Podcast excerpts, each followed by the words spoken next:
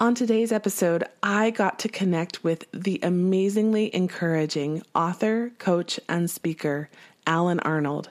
We hope this conversation is a blessing to you as you pursue your creative work in this new year. Stay tuned through the end of the episode to hear a bit from one of Allen's books. Welcome to Creatively Christian, hosted by Brandon Hollingsworth, Andrea Sandifer, and Jake Dobrins. We inspire faithful creatives to thrive by sharing the success stories of others. Join our unique community or get exclusive bonuses by heading to creativelychristian.net. Now, get ready to hear from yet another amazing guest.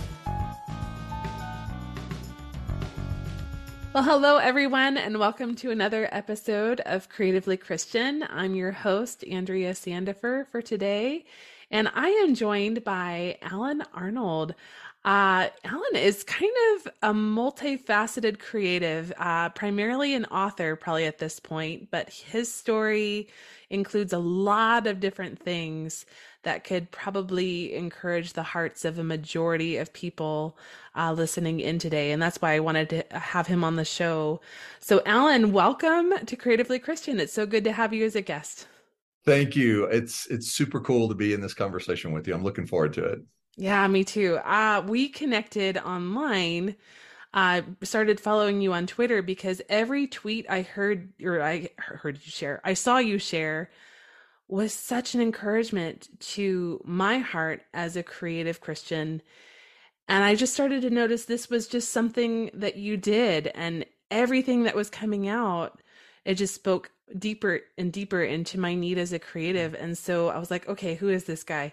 So I'm really, really thankful when I reached out and was like, so I think you'd be a really great fit for our show. Uh, thank you for being willing to hop on here and share a bit of your story and uh, why you've become a really great encourager of creative Christians. So let's start. Just share a little bit about who you are, where you live, a bit about your family, and some of your like creative work highlights, if you could. Sure. Well, I live in Colorado Springs. Um, we've been here for over a decade. Love it. I work full time at a ministry uh, here, Wild at Heart, that John Eldredge founded. He wrote the book Wild at Heart and it's a chance uh, in the ministry to go after men's and women's hearts in greater intimacy with God. Um, so that's my full time role. But my background was a fiction publisher. And so before I did that, I was the publisher of more than 500 novels that were not necessarily Christian fiction, but I designed it. I started the division and designed it from the beginning to be fiction from a Christian worldview not Christian fiction because, like C.S. Lewis says, we don't really need more little books about Christianity, but more books that have their Christianity latent in it. And I'm I'm paraphrasing what he said, but but basically, yeah, let's do more stories that have a Christian worldview in it without trying to somehow fit this weird dynamic of whatever Christian fiction is today. Mm-hmm. And so I've done that. Um, always been a lover of story from boyhood, from Superman comics. Uh, and story actually helped me interpret my life. And I grew up um, where I had loving parents, but but didn't really know how to mentor me uh, in the way of that the world is a story. And so um, books and words and novels and television shows and movies really were the gateway for me to start to see what what is the larger story that's going on and and realizing there's some stories that are drenched in god and there are some stories that actually pull you away from god. And so all stories aren't equal. And so when i ultimately became a fiction publisher it was really a dream come true because i got to help put stories out there that were changing the atmosphere for good. Um, i have a family, a wife I've been married to for 25 years, three children. Um, I have written three novels, coincidentally. So three, I've given birth to three novels, and we've given birth to three children. But um, you know, you a, uh, yeah, and I know you have a fourth on the way. So any kids? yeah, well, I'm, I'm pregnant right now with a fourth, which sounds really weird to say, but um, I do believe creatives are pregnant with ideas, male or female, mm. in terms of you're giving birth, speaking something into existence. And so my fourth book is almost to the finish line. And um, yeah, I spend a good bit of my time outside of my full time job speaking to creatives across all, you know, strata. So worship leaders, um, songwriters, storytellers. I was just at an artisan event where it was metal workers and and painters and woodworkers and glass workers and so like oh. all kinds of creativity and my my goal is how do i help people not only just get better at their gifting but actually pursue it with god so how do you actually produce something that you co-created with god versus just getting something done I love it. And I love uh, that you were having this conversation with me today because that is probably the drumbeat of a majority of our conversations is that right there trying to grip that as creatives is how to how to proceed uh, and still lean into our faith and do this with God. And um, so I'm really excited to talk about that more. So uh, in our prior conversation, I really started to pick up on the fact that God has really called you through some major shifts or pivots in your life. And so, um, did he always give you a reassuring confidence to step forward into each of those big changes in your life? And what did that look like or feel like? Well, so I'm a very different person today than I was in my 20s and 30s. If you had met me in my 20s and 30s, uh, I was a very driven, make it happen, be the last man standing in any situation, you know, kind of thing. And and I even had as my mantra this fortune cookie saying that I got from a fortune cookie, which is never a great idea to make your life. but I, I mean, I taped this on my desk and wow, years, and it said, "The one who says it can't be done."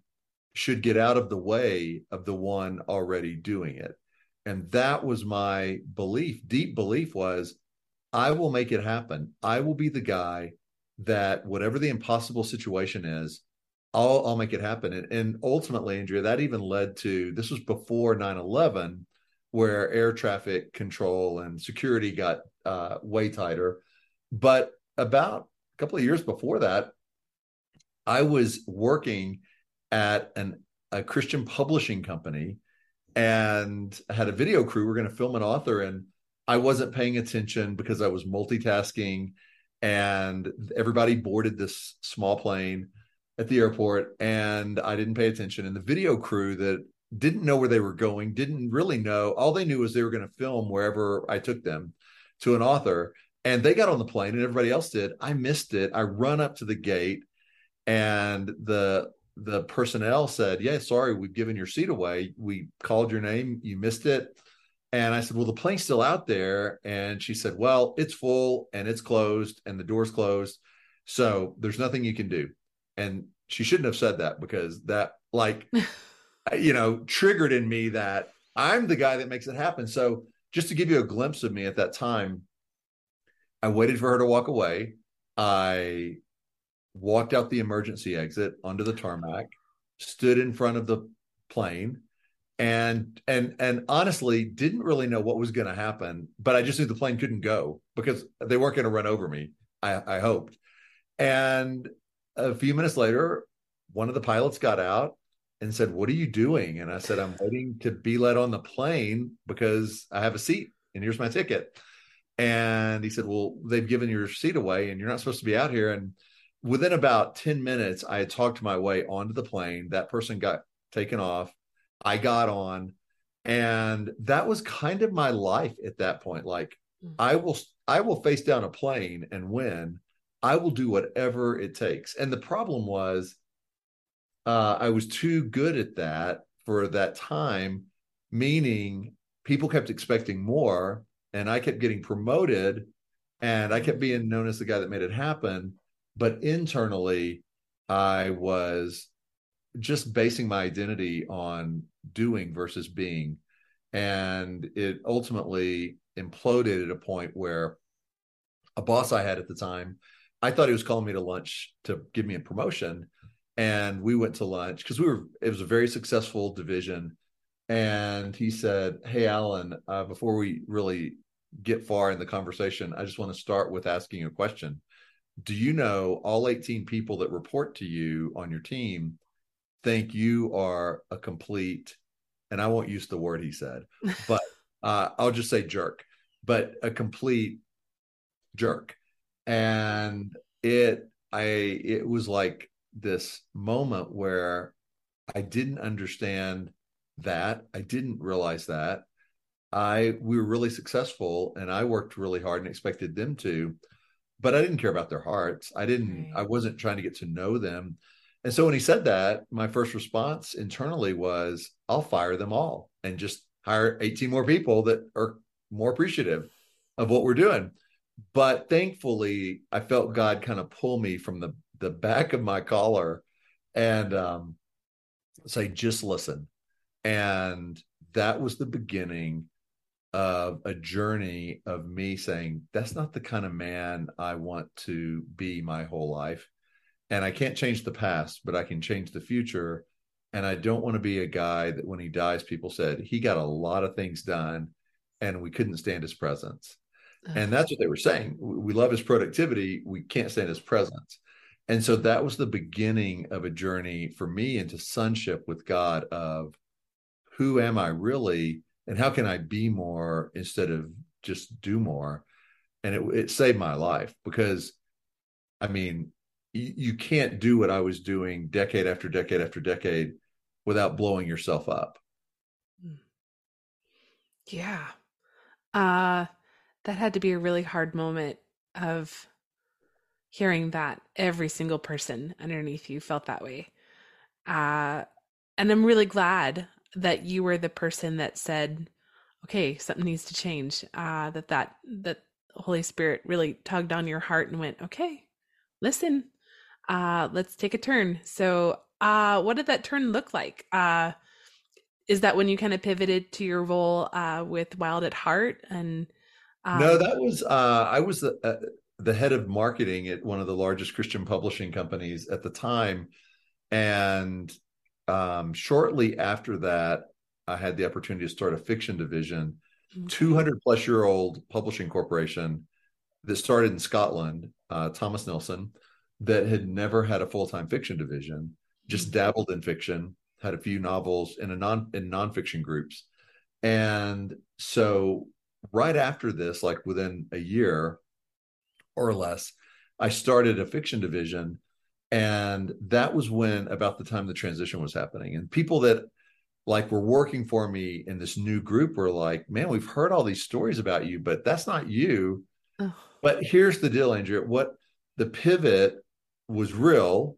It stuck, it stayed, but the pivot wasn't full. The pivot was I want to be a really good king for my kingdom, meaning mm. my group, you know, my my responsibility, my team. I want to be a really good leader, a really kind guy. And so I became like kind of one of the favorite people people had to work for because I would be very transparent with them. I would be the one to stay late if there was a deadline and let them go home for dinner. I took care of them. But the problem was, I didn't care for my own heart. So I was caring for their heart, but deep down, I was still the make it happen guy. Mm. I just was really kind and caring genuinely to the people around me. But to myself, I was driving myself as hard as I could. And so the first change was to others, but internally, I was not kind to my own heart at all. Mm-hmm. And I still evaluated myself on what I, you know, who I was, was what I got done, was what I did in terms of a division, profitability, authors who were signed to write for me and the team. And so that full change my own heart didn't happen until I got deeper in a journey of what I would call being fathered by God, sonship, daughterhood for the listeners, but but really saying I I I raised the white flag. Like I can't, I don't want to keep basing my identity on what I do, what I get done. Even and and what I was getting done was for the kingdom. Mm-hmm. Like it was it was books, novels that had a God-centered worldview for our Christian publishing house, and yet, um, I knew I don't know God as a son. I just know how to do things that I think he would like, and I hope he likes me because of it. Mm. Which is a really twisted. I mean, it's common. It's very common because now, as I've started going after the hearts of creatives, they may not be as driven as I was, but what I see as the common denominator is no matter what the output is music, story, coaching, art, whatever it is most Christians have absolutely no idea how to co create with God. They do things for God, they have no idea how to do things with God. And so I had to go on that journey myself. And as I was, there came a point where God said, um, Now your new mission is going after the hearts of creatives. And that started over a decade ago and that's what's led to the books I've written. That's what's led to the coaching. I, I coach creatives, um, many of them, you know, uh, on a regular basis in different industries. I speak, and all of that began when when God just kind of said, "This is your new lane, your anointing to go in." And you're a guy who knows what it's like to not do that, but still be doing things technically for the mm-hmm. kingdom but not technically with me. So anyway, that's that's been my journey and I've been with Wild at Heart for about 10 years and then on a parallel journey I've been speaking, coaching, writing to creatives for about that same amount of time in my free time. That's really great. And I and I love that you felt it as a a call uh to walk forward into this and that and like you said, you knew the position that a lot of these creatives are in because you were there yourself and you have felt and seen the benefit of doing it a different way and how it's encouraged your own creativity and your own heart and your faith. So that's really incredible. Um the number one thing too that the enemy if the enemy can get us to be busy doing things for God but mm never have intimacy, he's won. Yeah. Like he's won. And so it doesn't matter how many um, you know, best-selling books you have, how many platinum albums you have, how many fans on social media you have, how many likes you have, whatever it is, it really doesn't matter at all if you have no intimacy with God because intimacy is the pathway to actually being effective for the kingdom. Intimacy with God, you have to have that before you can have impact for the kingdom and and as humans we just push against that push against that. Well i'm burnout i'm weary i haven't really i don't really feel intimate with god but look at all that i've gotten done. And i think that goes back to the vine and the branches where god just says yeah without me you, you actually can do nothing. Mm-hmm. so congratulations on selling a lot of something but you didn't do it with me and that something is nothing. Amen Uh, I feel like you're kind of speaking to me right now a little bit, Ellen, and it's really good for me to hear. Uh, I can tend to be that. I can tend to be the person that has all the projects uh, on the list and aiming and reaching goals, and but I can neglect my quiet time or my my devotion time, my prayer time. If there's other things that tug at that schedule, man, it's the first thing to go, and I am not proud of that. And it's, but I feel it I feel it when I do let that slip. When I don't spend time, I like to call him the Lord of my mission. If I don't spend time with the one that I am claiming to serve and write for and sing for, uh, then there's a big missing piece and I feel it. Uh, and I think that's something for us to pay attention to. If we start to feel that weariness, we really need to take a step back and take a hard look at how much time we've actually been spending being still, being quiet, and hearing the voice of God uh, well, in our lives. Yeah, I mean, being still, being quiet, but also um, laughing, dancing, shouting, mm. celebrating. Like quiet time, I, I I personally hate that word because I'm. I mean, I, I I am quiet with God. I am. There are times of silence. I don't hate it, but but I hate it when people assume that's all it is, mm-hmm. because I mean, David spent a lot of intimate time with God and he wasn't silent and quiet. It's not, you're not in a library where the librarian is telling you, you know, shh, don't say anything. Just, just be still, be, be still. quiet. Because we want to run from that a lot of times. We we think all of a sudden a trip to Hawaii is better than life with God, you know, or or whatever it would be like that some small thing because we forget the wildness of God. And so uh, I'm not saying you were saying that with quiet time, but I'm just saying to me, it's been a reframing of what is that? What is a life with God, an active, intimate life with God like?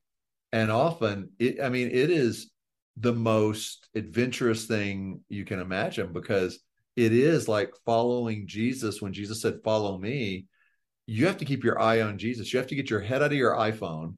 You have to quit looking at the screen in front of you and and 99.9% of us are so dang distracted we wouldn't even know if Jesus came back because unless it came up on our feed on our iPhone we're just staring at this screen like it's our life.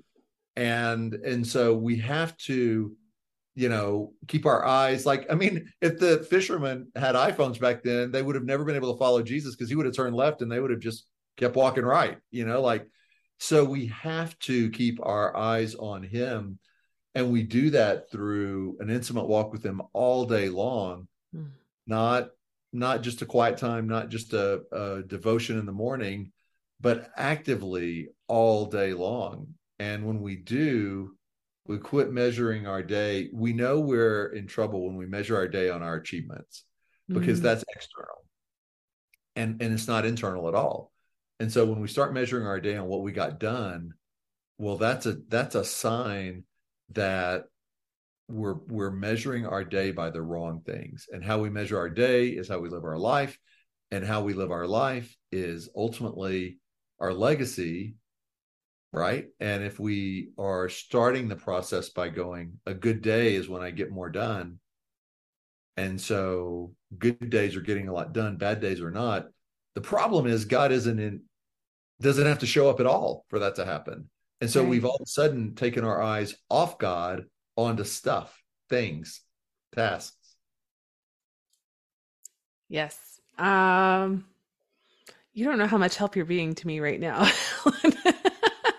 Thank you. This is but this is exactly why I wanted to have you on here. If I feel like every time I read something from you or hear something from you, uh, and even our conversation that we had prior to this one, I'm like, I feel so ready to just go and create and be free. And so let's let's dig a little deeper on that. So what what does a what would you say is this this walk that a lot of us are missing out on this this idea of co-creation what is what is a stumbling block that many many of us are missing? Like what are we not gripping about the ease and the beauty of it? Well i think the big missing piece is we start with an assumption that of what success is. So success is becoming known in my industry or my gifting area um, enough to make a living or enough to have recognition or status of some kind. You know, there's different ways in different industries. But when we start with that, the problem is then that becomes our goal and we'll do anything to make that happen. And so we'll make small trade offs over time. We'll, you know, um, we'll start burning the candle at both ends. We, we will if if if you're in publishing and somebody says, "Yeah, if you want to sell more books, actually, if you just water down a little of what you're saying about God, then it'll it might reach a broader audience." And if if the carrot in front of you is, "I really want to be a best-selling writer," so okay, I guess I guess I'll do that because it's still a little bit about God, or um, I'm so burnt out and I and I don't really spend much time with God and my creativity, but I have to crank something out. Well, then we start to rely on formula, what's worked before. And, and that's a recreation process, not a creation process. Mm. And I've, I've said this, you know, before, but I mean, that works great for a Duncan Hines muffin mix. If you want to keep making the same mix over and over and it tastes the same every time, then you just do the same steps and you get the same results. But creation is a wild, beautiful act with God. And so it's not a Duncan Hines muffin mix. But the problem is a lot of Christian creatives, and I know that's, you know, who we're talking to here, right? Like it is either hey, what does the market want? So let me sound, act, be more like that. That's rear view mirror creativity. What's worked before? I really just want to be famous. I really just want to be known. I really just want to have a platform. So whatever works, tell me and I'll start doing it. That's not creativity. That's looking in the rearview mirror and just repeating. Or we go, I found something that kind of worked, and I will continue doing that until it doesn't work. And that's formula. And that's why, you know, like many, um, whether it's musicians or or novelists or whoever, I've quit listening to or reading because after the first, second, third album book, I go, you're doing the same dang thing over and mm-hmm. over and over. And the applause that the fans gave you the first time was not for you to become stuck creating similar widgets. It was how beautifully original the first one was. And you took that to mean do it over and over and over again. And I hate that. And so now I'm going to find somebody doing original things. And so whether it's, you know, I just want to know what other people want and I'll create it. I'm a chameleon.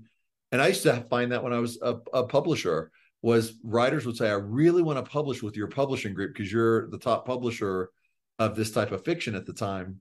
And so um, I, here's a proposal with uh, suspense, a suspense novel proposal. Here's one for contemporary romance. And here is one for young adult. And you tell me what you want, and I'll write that. Because what they were saying is, I, I really just want to be published by your team. Mm. So I'll do whatever. Well, that was the number one sign I was not going to publish them because I I don't want somebody that just wants to be published. I want somebody who goes, you know what? I'm writing an Amish vampire futuristic um suspense novel. And if you don't want it, I don't care. I'm writing it because that's what God's given me. So if you want it, fantastic. If you don't, I don't that's fine. I'm going to still do it because I can't not do it and and that's what we don't have anymore or we rarely have where are those people that say this is what god's lit my heart with a passion for and i'm not looking at metrics and i'm not looking at formula and i'm not looking at what's worked in the past. I'm actually doing this because god has invited me to do it. And he's not and he doesn't just invite us to do things that become best-selling phenomenas. he invites us to do things with him. And and so you were asking me earlier like how does the process practically work?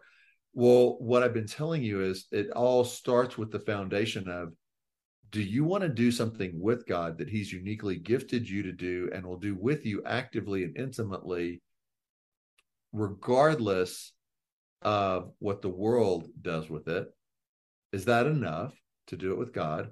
Or do you want the six step method of success be popular and good at your in your arena?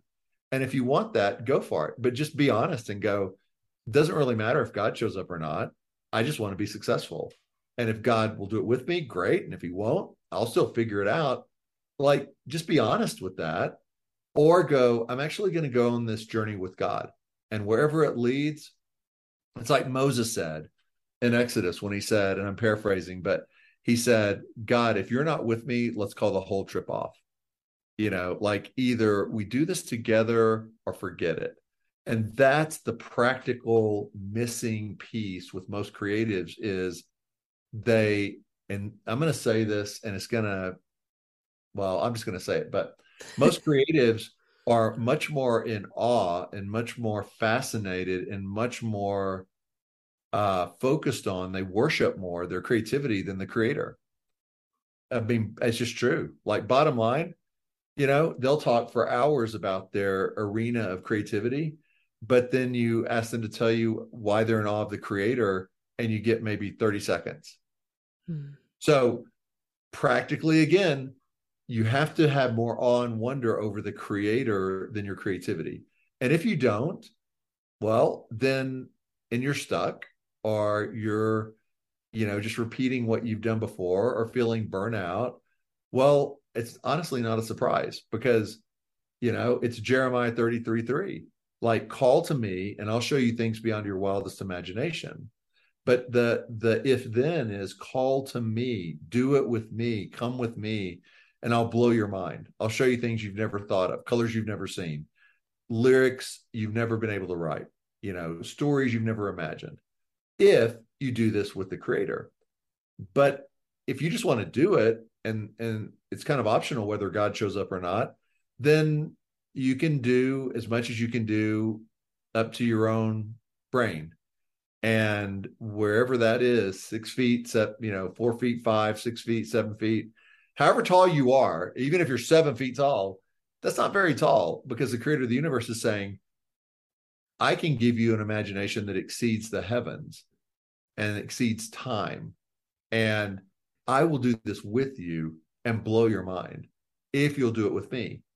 And so all of those things are an answer to your question of where does the process get stuck? Why doesn't it work? How do you how should you begin? If we don't begin with that foundation, then at best we become really successful on something that's really temporal and the and it has no eternal spark but you know we have enough to put our kids in college and pay off our mortgage and congratulations but god offers us so much more. Yeah. Uh that is such a good foundation. I love everything you just said. And i i think what really stuck out to me was when we approach our creative work if it's not something we're excited about or in, have a passion to do, maybe there's something we need to pay attention to there. I mean, there are some of the, the tasks. I talked to a guy the other day who's much more business minded, and we talked about kind of the drudgery of doing the business side of creativity sometimes. Sometimes that has to happen, but when it comes down to our actual creation, the things that we are are creating and putting out into the world if we're not doing the things that we feel called and really um like I, I've written songs in the past where I feel like I just I don't know why this song is heavy on my heart, why I need to write this message. Uh but I do it anyway. And sometimes those those songs become the most uh I, I wouldn't say popular, but like they they grip people's hearts in ways that I couldn't even imagine. That to me is such a beautiful picture of what God wants us to do as creatives, to put things out, to build his kingdom, to touch the hearts of his people through what we do and what we share. And um, I like that idea of if it doesn't make us excited, if it doesn't quicken something in us, maybe we should reconsider um, doing it at all. So, or writing it at all, or yeah, yeah, it's awesome, so good. It's like so, in Les Mis, um, when Victor Hugo talks about, you know, this key character in the book who is a bishop, and he says he wasn't so much a man who studied God, but was dazzled by God. And so, if we are not in awe and asking God questions and doing life with him and and really being romanced by God, then why do we think God God doesn't owe us anything in terms of our creativity? And so if we want to be creative, then we have to fall in love and invite the creator into every aspect of what we do. Mm-hmm. It's not a prayer at the beginning. It's not, please bless this. I mean, think about that. Think of it in terms of a marriage. Like if we said, okay, we're married. Um, now please bless ever please, please promote everything I do, but I don't really have time to have a relationship with you. Mm. Just just be my cheerleader or be my fan or be my busy assistant. Like God's like, sorry, I'm not like, come with me and I'll show you all these things. Jeremiah 33 3 be my son, be my daughter, engage in a co creation with me, and let's see what we can bring to life together, or do it on your own.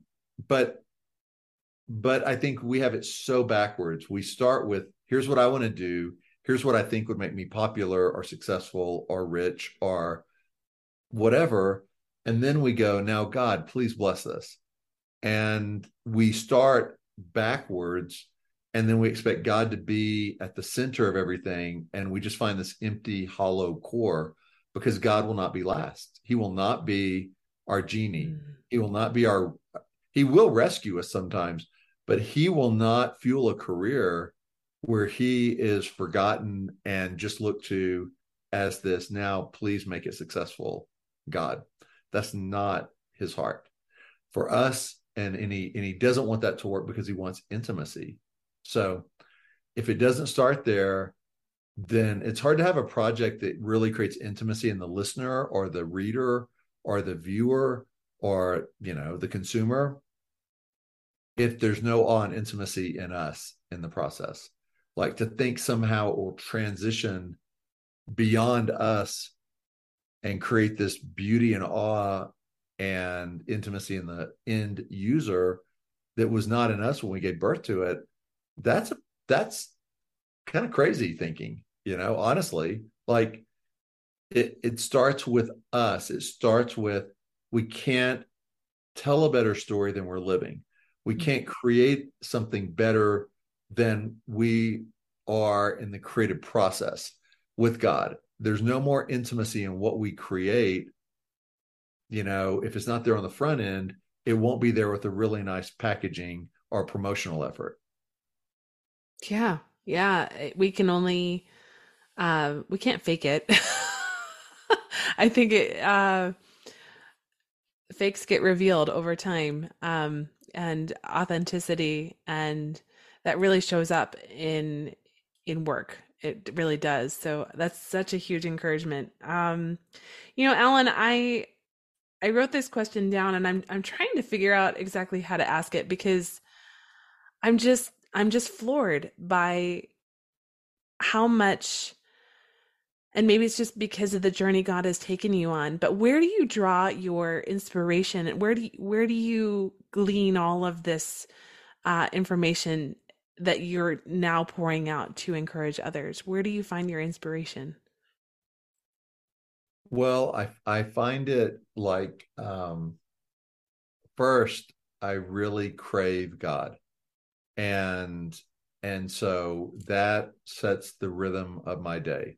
And if i don't have time like active time with god um you know i i i, I grieve i miss it. And and so it starts with you know above all else guard your heart like nourish your heart um because from it your life flows. And and and so it has to start on a heart level with God, I believe.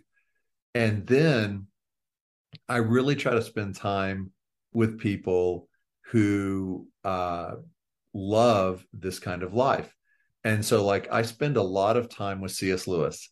Mm. And I wrote a, a blog the other day called Invite C.S. Lewis Over. And it's like, you know, yep, he's in the kingdom, but we can spend as much time as we want with great thinkers and and people from the past if we want to read their works and invite them over. And so i spend very little time on current popular like pop culture because i find it so empty. Mm-hmm. and and i just refuse to read the book that everybody else is reading because everybody else is reading it because it doesn't matter. Um, and so I really get a kick of going, I'm probably the only person in the world reading this right now. And I love it. Not because not not that doesn't that's not the criteria. The criteria is were they deep lovers of God? And so whether that's an early Christian thinker, Madeleine L'Engle behind me, you can see over here yes. her books that are the quartet of the Wrinkle in Time, most people know. Uh, on the other side, you can see it. You may not be able to see the titles, but it's Tolkien, and it's all the Lord of the Ring stories. And I'm just saying, I I try to spend time with people who spend time with God, who are either alive today or are alive in the kingdom today, but I have their works. And and um to me, like that is the conduit that keeps my heart is, is God and others who love this kindred fellowship, who love the deeper life. And um, you know, authenticity, we were talking about earlier, like as a creative, you want to be authentic. But I will say the problem I think with today's a lot of today's creatives is they think doubt is authentic. And so, you know, a lot of preaching and teaching and um, songs and stories and culture is like all the angst and the doubt. But I just have to say, like in this new book I'm working on, the enemy's number one tact from the garden was to doubt God. So you're not in very good company if you're leading if you think your relevancy leads with doubt like you're actually it's actually the worst thing you could do because we don't need you out there embracing doubt like that's heroic. Um, doubt is what the first way the enemy led eve and adam to choose the wrong tree the wrong life and the wrong story and doubt before that was what led to the rebellion in heaven because the enemy actually got a third of the angels to imagine creativity, imagine seeing before it happened, overtaking God through doubting God's goodness. And the enemy before that, the reason he fell was ego and and ego was fueled by this doubt that God was actually the best one to lead the universe. So I have to say, in our creativity, I'm sick and tired of people who who are trying to speak in a Christian realm and have doubt as one of their major colors. Let it go, lose it, leave it, or or go do something else because doubt does not lead us closer to God. It's the enemy's number one tact, and it's time, especially at this time in the world, like it you're doing a disservice to the Christian community. So if you if you want to create things that have an eternal spark, doubt is not one of the colors you're going to use. That's really interesting. I didn't even think about that as kind of uh, um, a topic uh, within our, the Christian discussion. So, could you define that for us? Like, what would something laced with doubt look like or sound like? Oh, it's it's like listening to a sermon where it's the pastor is um, I understand if you don't know if God's going to come through. I understand if you think God may not be for you. Um, it's it's songs that are about could you really love me, God? Could you really love a sinner like me? Um, you know, um, I, it's it's novels where the whole the whole novel is a novel of wrestling with whether there is a god or there is mm-hmm. good. Like i get that there's questions and i'm not minimizing that but what i'm saying is i mean look at the book of job. Like god doesn't go hey job let me high five you on all your doubt brother. Like he actually says where were you when bum, bum, bum, bum, bum, bum, bum. I created this, I did this. It's a fascinating read if you haven't read Job lately. Yeah. Um, and God's not being harsh, I don't think. I think he's just saying, like, Job actually was doing really well compared to what his friends and his wife were trying to get him to do. But I'm saying doubt is the number one problem or the number one gateway the enemy uses. And so when we, and sometimes doubt comes across as I'm going to water down what I say, I'm going to be a little vague. I'm not really going to say the name Jesus in this. I'm just going to talk about faith. I'm just going to, mm-hmm. but faith in what? Like, you know, faith, love, and hope are lifted up in scripture, and the greatest is love. But faith in what? Hope in what? Love in what? Because faith, hope, and love generically aren't going to do the trick. And, um, gosh, I, I mean, a lot of times, like I, I did a blog post today that just came out today on my, I have a site called withallen.com, W I T H A L L E N.com. And if you go to that backslash sign up, sign dash up, you can sign up for these free daily readings. But the one today was basically saying good can't win the day, good isn't enough. It, it's not that good, you know, in all these novels and all these stories, it's not good versus evil, it's God versus evil. And and so good isn't enough. So the more vague we become andrea like that's you're asking like what's an example of kind of doubt? Well part of it is our own doubt that we can be as straightforward as we want to be boldness start yeah. watering down our language of just have faith. Well faith faith in what? You know or just have hope. Okay hope in what?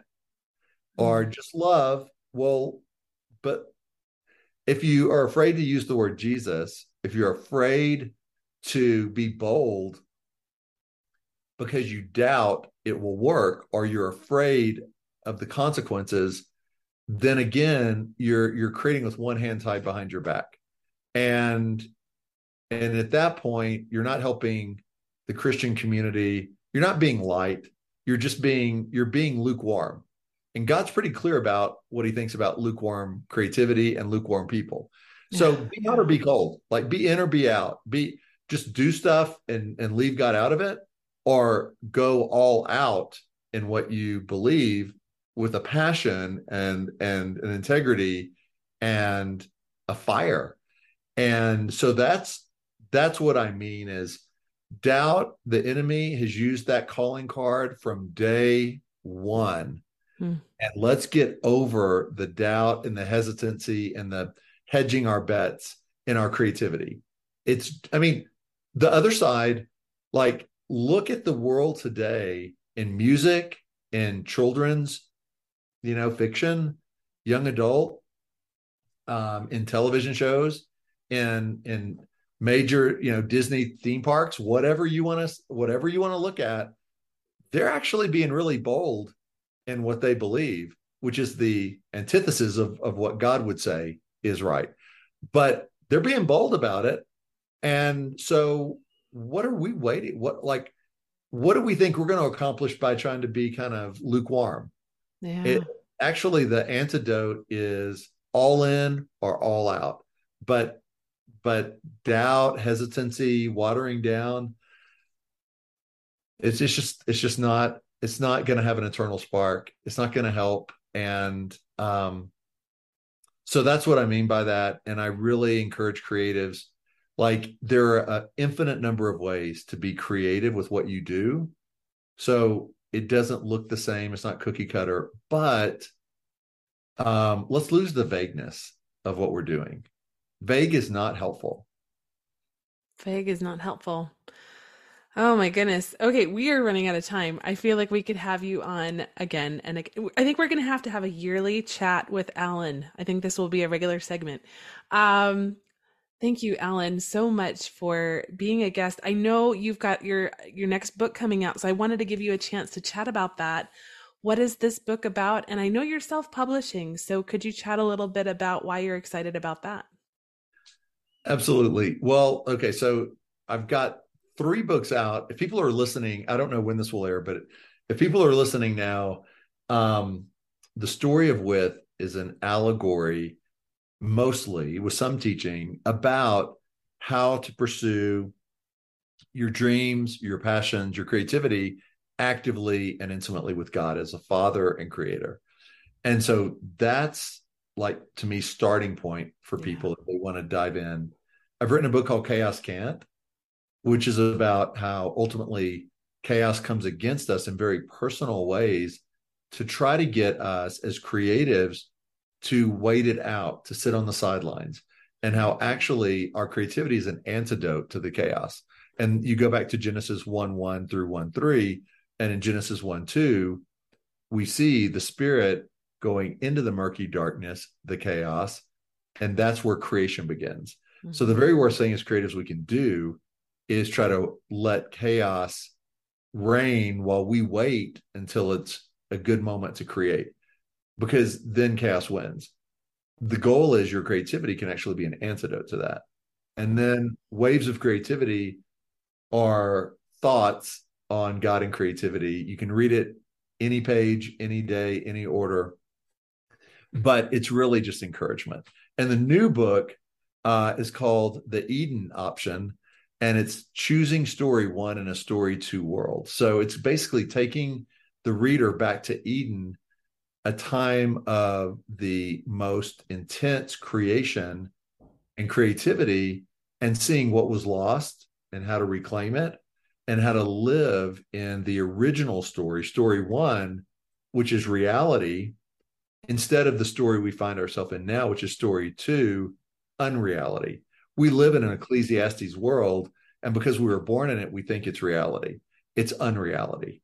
And so the book is about how to Adam and Eve made a fatal choice to go into story two and choose life where God was not at the epicenter. And how do we now, waking up in story two, being born in story two, do the opposite? Choose to return to story one and experience Eden creativity in our life and and what was lost in that you know and how do we get it back so that's what the new book is Exciting. and um yeah and and self-publishing versus traditional publishing like for those who are authors who are listening or writers or want to be like the the really short version would just be um i came from a 20 year background in traditional publishing. I was a publisher. I love the people in that industry and i'm glad that the industry exists. And it has become more of a book printer in recent years than a than idea content lovers. Uh, in other words they try to find people who are big on social media who have a large platform and instead of nurturing great content they it's a popularity contest. It's like saying uh, let's give the most popular kid in high school a book contract. Well can they write? Well doesn't matter. They're the most popular. They'll sell the most books and so it's a really bad model that has started over the last decade or so. Hmm. and so traditional publishing if you're a new writer don't have a huge platform it's really hard in traditional publishing because they will not invest enough to grow you. In general there may be the exception but in general it's all about your platform. And if you don't have much content but you have a big platform you'll get published. And if you have great content but no platform you won't get published most of the time. And so i'm a big fan for that group of writers in self-publishing. It's never been easier. It's never been um, more timely. I've chosen it for all of my books and i come from traditional publishing because there's also a desire like this new book i was telling you about the eden option well i'm going to be finished with it in a couple of probably two months. And in less than three months people will be buying it reading it and putting the book on their shelf because i'm self-publishing. And it will be a much faster way to get a message out with the exact same editorial expertise cover design expertise page design expertise as in a traditional house. It just doesn't take a year and a half to go through the slow train that that has become their norm Mhm. and i love self-publishing and so um and readers really could care less they want a good book they want to they want a good read and on amazon very few people care if it's from Random House or Simon and Schuster or Thomas Nelson or whoever. All they want is really great content. And so you can do that in either way, self-publishing or traditional publishing. But if you're not a, a best-selling, you know, marquee name type author, why not keep the copyright to your book and master the art of entrepreneurial self-publishing? Um, I love it. And and I talk to people about that in my coaching. Um, but I always want what's best for them, not what I would say is a cookie cutter approach.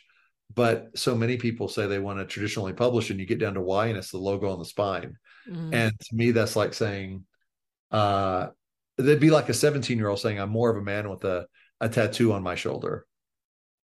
Hmm. And you go, no, not really at no, all. No, not really. You know, but I get that the tattoo may be give you confidence, but the logo on the spine of your book doesn't really matter. What matters mm-hmm. is the content. And if you can create great content without going through that model and own the copyright and and do as well or better, why would you give your baby away? I like you know, I get it if I get it if you need to have books in airports and in Walmart and in Costco and in all these places, you really can't do that self publishing very well.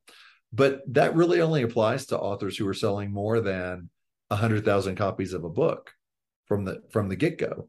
And most people aren't in that position who are writers. Right. So so anyway, that's that's just a quick overview or just kind of a thought, a new way to maybe see that. Um, and Andrew, I would love for people if they're listening and this resonates at all, like um, you don't need to buy a book if you don't, you know, like buy a book if you want to, but no, no pressure at all. But I'd love for you to sign up for my daily readings. They're free. Yeah. And just go to the website withallen.com backslash sign dash up. And I do one every day that's brand new. It's only a paragraph or two. These are not long, lengthy things. It's you can read it in 30 seconds to a minute. Yeah. And it's just that encouragement for you as a creative to stay active and intimate with God in the process. And um, so I'd love for listeners, you know, to just get that because that will keep them in this thought process, in this way of living and creating. Yep, I think that's great, and we will link uh, that to, uh, in the show notes, everybody, so you can grab that there if you uh, would like to. I've been enjoying them. Uh, I admit I I don't get to read them every day, and sometimes they make it uh, you know yeah, anyway there's there's a lot in my inbox sometimes. I need to go through and unsubscribe from like 75% of the things in my box because things like your email get lost in there and it's ridiculous. So that's another uh, tidying up we can do to care for our souls. Uh, unsubscribe from a bunch of unnecessary stuff but allen your stuff is very good. Every time i read what you write it just um, it's a huge encouragement. So thank you so much for what you do and I would actually, um, before we, because Allen is going to read to us, everyone, or either Allen's going to read, or if we can figure it out, we're going to have a portion of his audiobook uh, read to us, uh, which it's fantastic. So either way, we're going to hear a bit of Allen's writing. But before we do that, Allen, would you mind um, praying for our audience? Just a prayer of encouragement for them as we close up? Yeah, absolutely.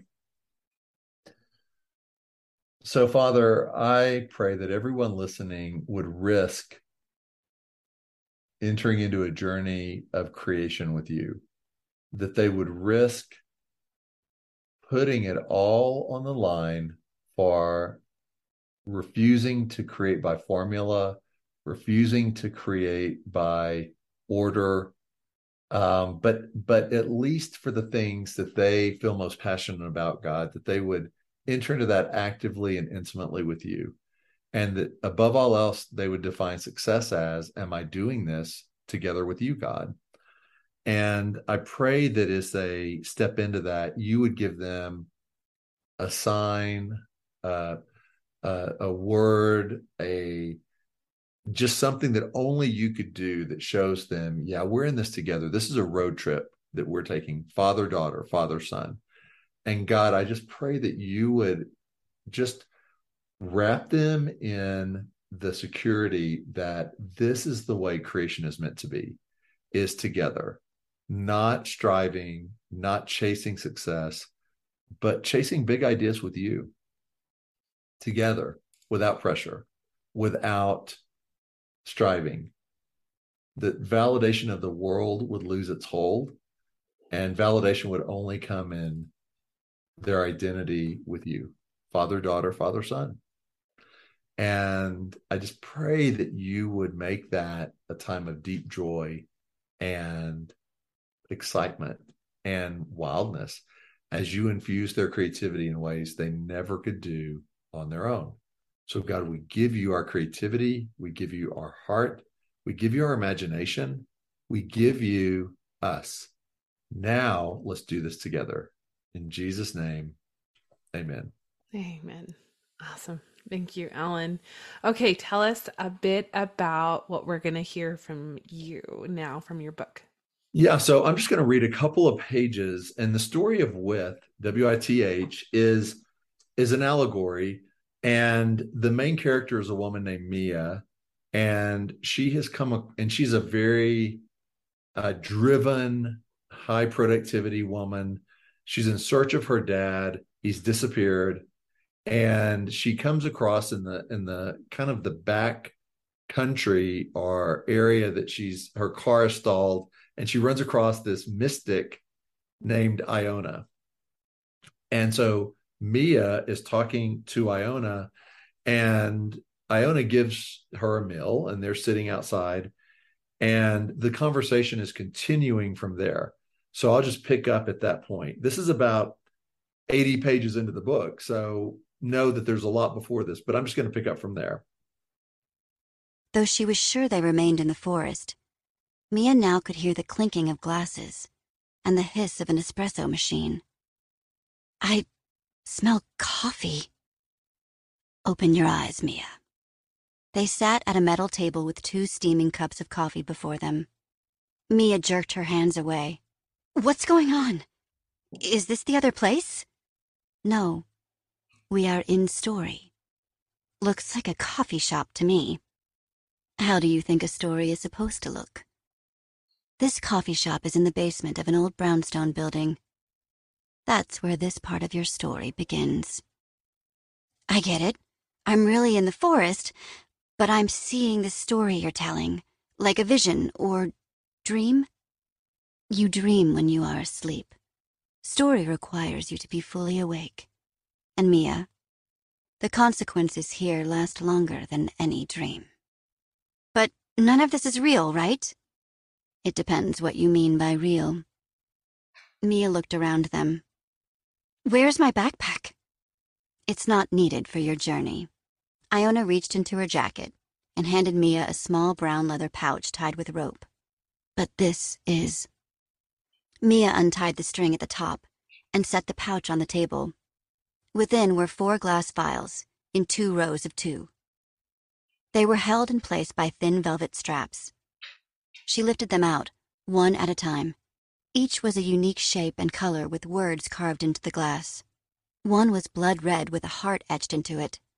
The word, awaken, was inscribed along the side. The one that appeared to be the oldest had a pearl like finish. On it was the word, together. Another was a deep blue and had identity carved into it. The last was a seafoam green color and resembled the kind of bottle you'd put a note in and cast to the sea, except it was no larger than a test tube. She ran her fingers over the word on that vial. Expectant. Each was sealed with a cork, even though the vials were empty. Mia looked at Iona. What am I supposed to do with these? You need them for your journey. Keep them in the pouch for now.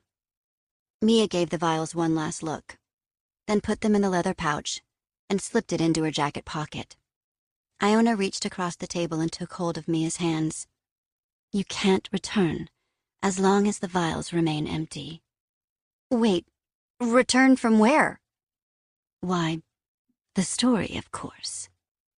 Iona brushed a strand of silver hair from her face. What goes in them?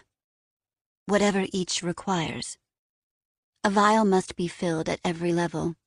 Satisfy it, and you move forward. Don't. And you don't. Say things go wrong. Can you get me out? If you quit, you won't make it out of the story. Iona's eyes darted to the tables around them. I need to leave before the enemy senses my presence here. The enemy is here? How do I stay safe? You'll have help. Mia took a deep breath, trying to reassure herself. I'll be fine. I mean, this is a story, not a matter of life and death. Iona held her ceramic coffee mug in front of Mia, then let it drop. It shattered on the tile floor, hot coffee splashing their shoes and the base of the table. The people at tables near them stared for a moment, then went back to their conversations. Iona picked up a piece of ceramic from the floor. She pricked her finger with it. A thin line of blood appeared. Are you insane? What happens here is real, Mia. Get cut, you bleed. Get killed, you die. You're dropping me into a story that you just hope I make it out of? My hope is that this story will prepare you for what is ahead. Iona pressed a napkin on the cut to stop the bleeding. Listen carefully. We're in the basement of a six-story brownstone. There are five levels above us. You must go to the elevator in the lobby and take it to the first floor. An elevator? I thought I was looking for a blue door. First, you must find the elevator. Once you get to the first floor, you'll need the vials for passage to each of the next levels. And Mia, the sequence matters. You must successfully complete each level. Do not attempt to bypass a floor. Sure. Hit every floor. Got it. But I have four vials, and you said there are five levels above the basement. You have all you need. It's time to go. Mia saw a door leading from the coffee shop to the lobby. When she turned back, she was alone at the table. Great. Don't bother saying bye, Mia mumbled. I'll be just fine. Then she thought of Iona's warning about the enemy. Or maybe I'll die. Here's hoping this story isn't a tragedy. Iona had left cash on the table for their drinks. Mia walked from the coffee shop to the lobby. The old bricks and architectural style of the brownstone seemed from another century. People paid her no attention. When she reached the elevator in the center of the lobby, Mia pushed the up button. The metal door whisked open. Inside, the elevator was paneled in dark wood with six antique cream colored ceramic buttons on the control panel.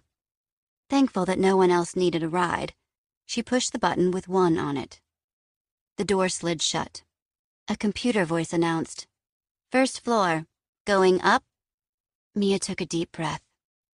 Okay, I can do this. Whatever is on the next floor, I can handle it. The elevator dinged and slowed to a stop. She stepped back, straightened her jacket, and cleared her throat. When the door opened, a massive wall of water swept Mia off her feet.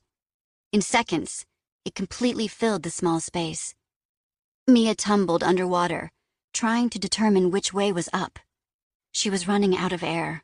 With dread, she realized she was about to drown in an elevator.